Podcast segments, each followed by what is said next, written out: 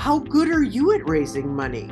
Craig Tooman is pretty good at it. In his career, he's raised $8.5 billion. How did he do it?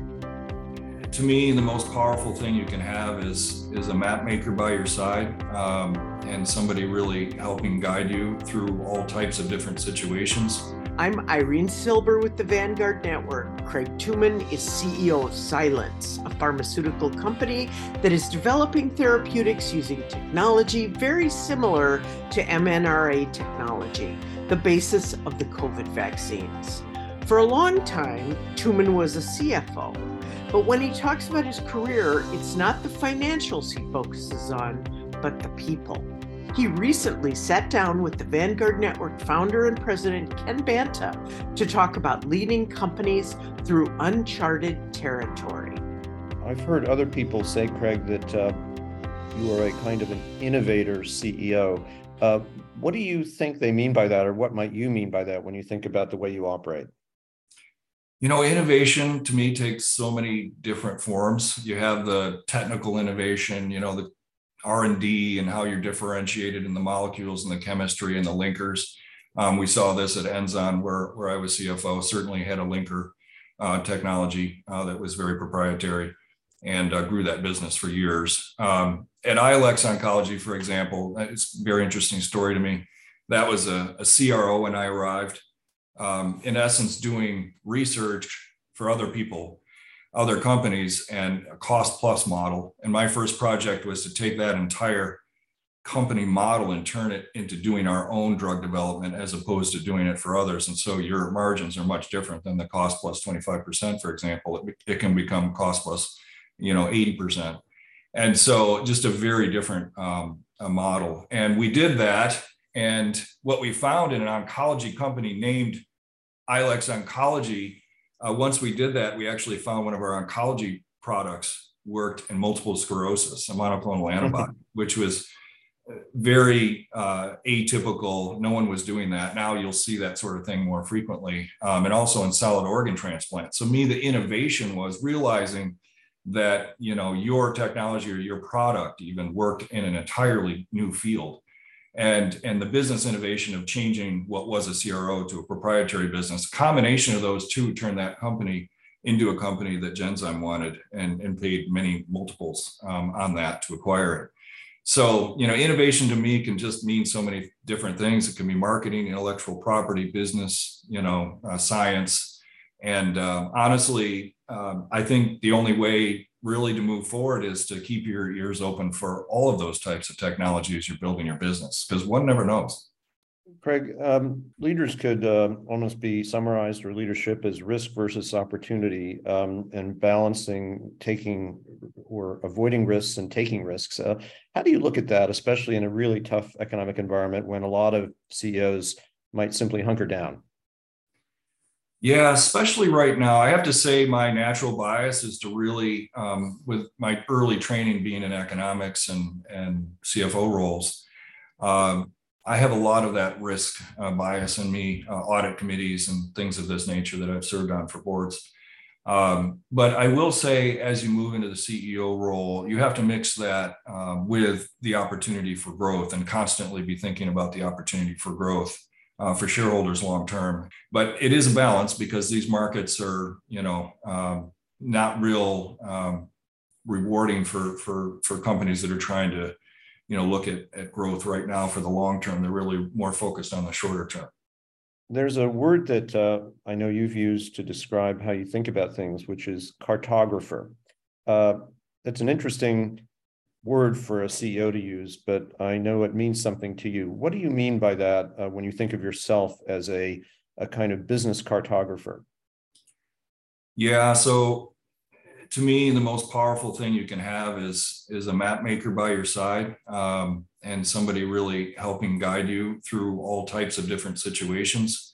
Uh, I've been fortunate in my career to have uh, people around me that are really good at it, and I served that role uh, for many years as a CFO um, and helping CEOs successfully manage through situations. And you have to have optionality, you have to have um, an understanding of the marketplace you're in to really navigate through that. Um, and so that whole idea of you know, uh, being on a ship and really knowing uh, where you're going and having that map maker with you is so crucial. And there are a lot of risks. Um, there are a lot of risks that you can see, and then there are a lot of risks that you can't see. And so when you really get adept at it, I find um, it's the anticipation of some of those risks that can really be helpful. And what you'll find is often the biggest challenges arise in areas that you're not looking at and you're not prepared for.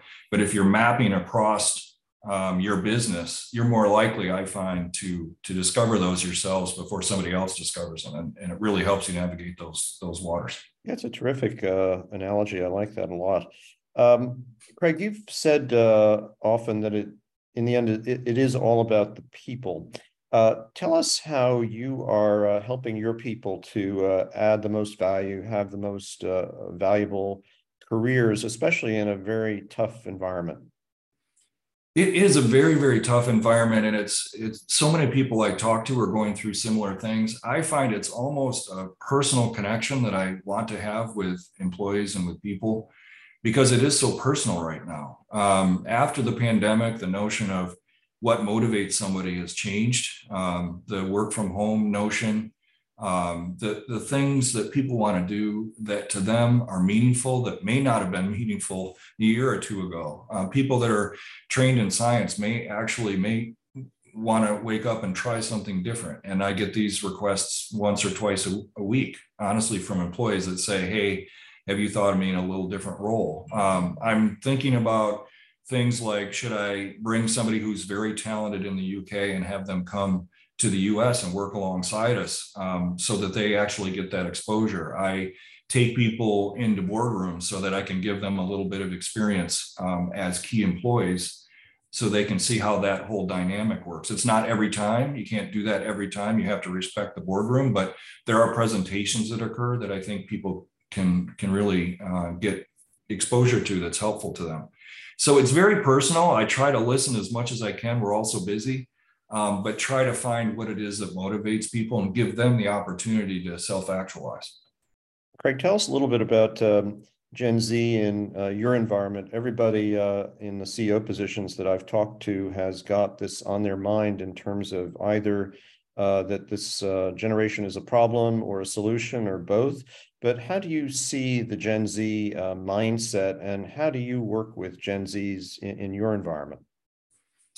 Yeah, you know, uh, some very, very great contributions, smart um, people. Look, it, it is a group just in a in a decade or two decades of um, people that you know thinking may not be what we view as traditional, and what motivates them may not be viewed as traditional.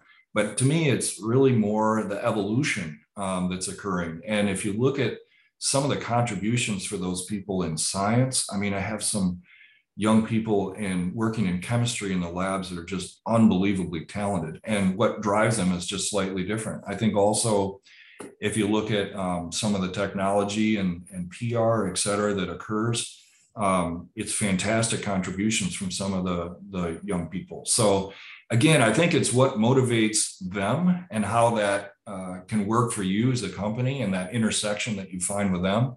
But it's highly personal. I can't say that that group, for example, is exactly that way and motivationally driven. It really is that person. Um, and, I, and I find the more you have time to spend time with that individual and find out what motivates them, the more you get back out. And I wish there were just more hours in the day. Um, you've seen uh, a lot of leaders uh, in your time, uh, some good and some not so great. Tell us uh, what you see happens when things are going wrong. What's the most uh, fundamental issue that is occurring when things go wrong? And then uh, I'd love to hear from you about what you see when things are going right with leadership. You know, wrong for me over a longer period of time has just been um, kind of singular thinking and more demanding that this is the only way or this is the way. Mm-hmm. Um, and by, you know, fewer people. I mean, I find that over a period of time, so many great ideas come from all different places. And a, and a lot can be garnered from trying to harness that as a group and as a team. There are time periods, and we're in one of those time periods now where you know some of that is narrowed just by virtue of the things that you have to get done in the time period that you have to get it done Um, and so you're a little bit narrower in your your thinking and your ability to to grow the business. I find um, for the long term, but that usually is a short term phenomenon. So um, my preferred way of working is really to get a team around you that's empowered um, to really harness the ideas and really have people sit in each other's chairs and really think through how we could do this together and steer through things and, and ultimately grow the business. I like that model a lot better. I very often say to people when I'm having a dialogue that gets stuck or, or gets a little bit challenging, um, and people will tell you this about me, I say, okay, wait a minute, let's switch chairs. All right, you be me and I'll be you.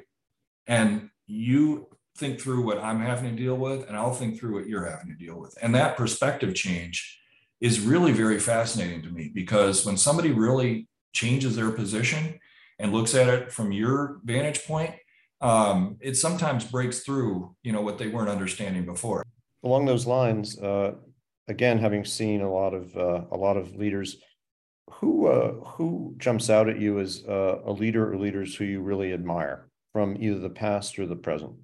I have incredible admiration for Fred Hassan. I have since I worked so closely with Fred back at Pharmacia.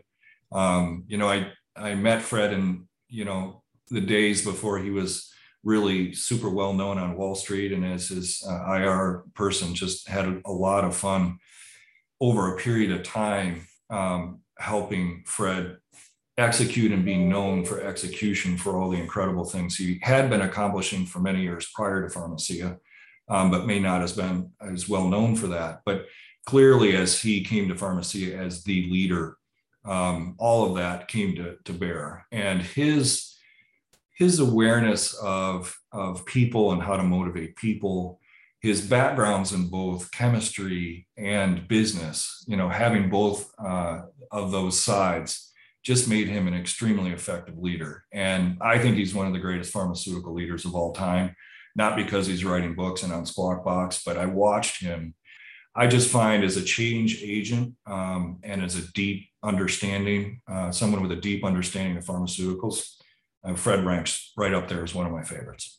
Uh, let's see, we touched on a lot of stuff, Greg. Anything you want to add or anything? I mean, we missed something, of course, but is there anything you'd really like to touch on that we didn't talk about?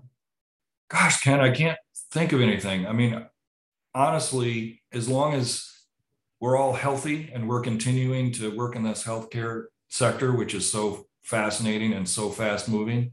Um, I'm a happy person. And I've never seen, for example, anything like the, the COVID race. It was really fascinating to see what happened in such a short period of time. Um, and of course, you saw companies arise like Moderna that was not a household name. I don't think, you know, before that whole situation. Of course, now everyone knows Moderna. So I think the whole notion of what what can be a play and what can be um, a treatment during a period of pandemic is just fascinating. And you know, it won't be the last.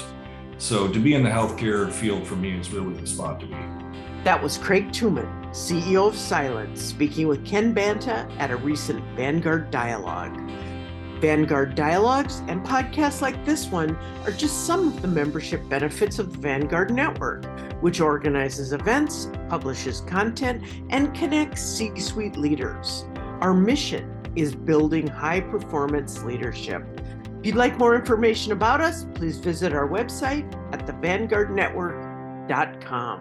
I'm Irene Silber. Thanks for listening.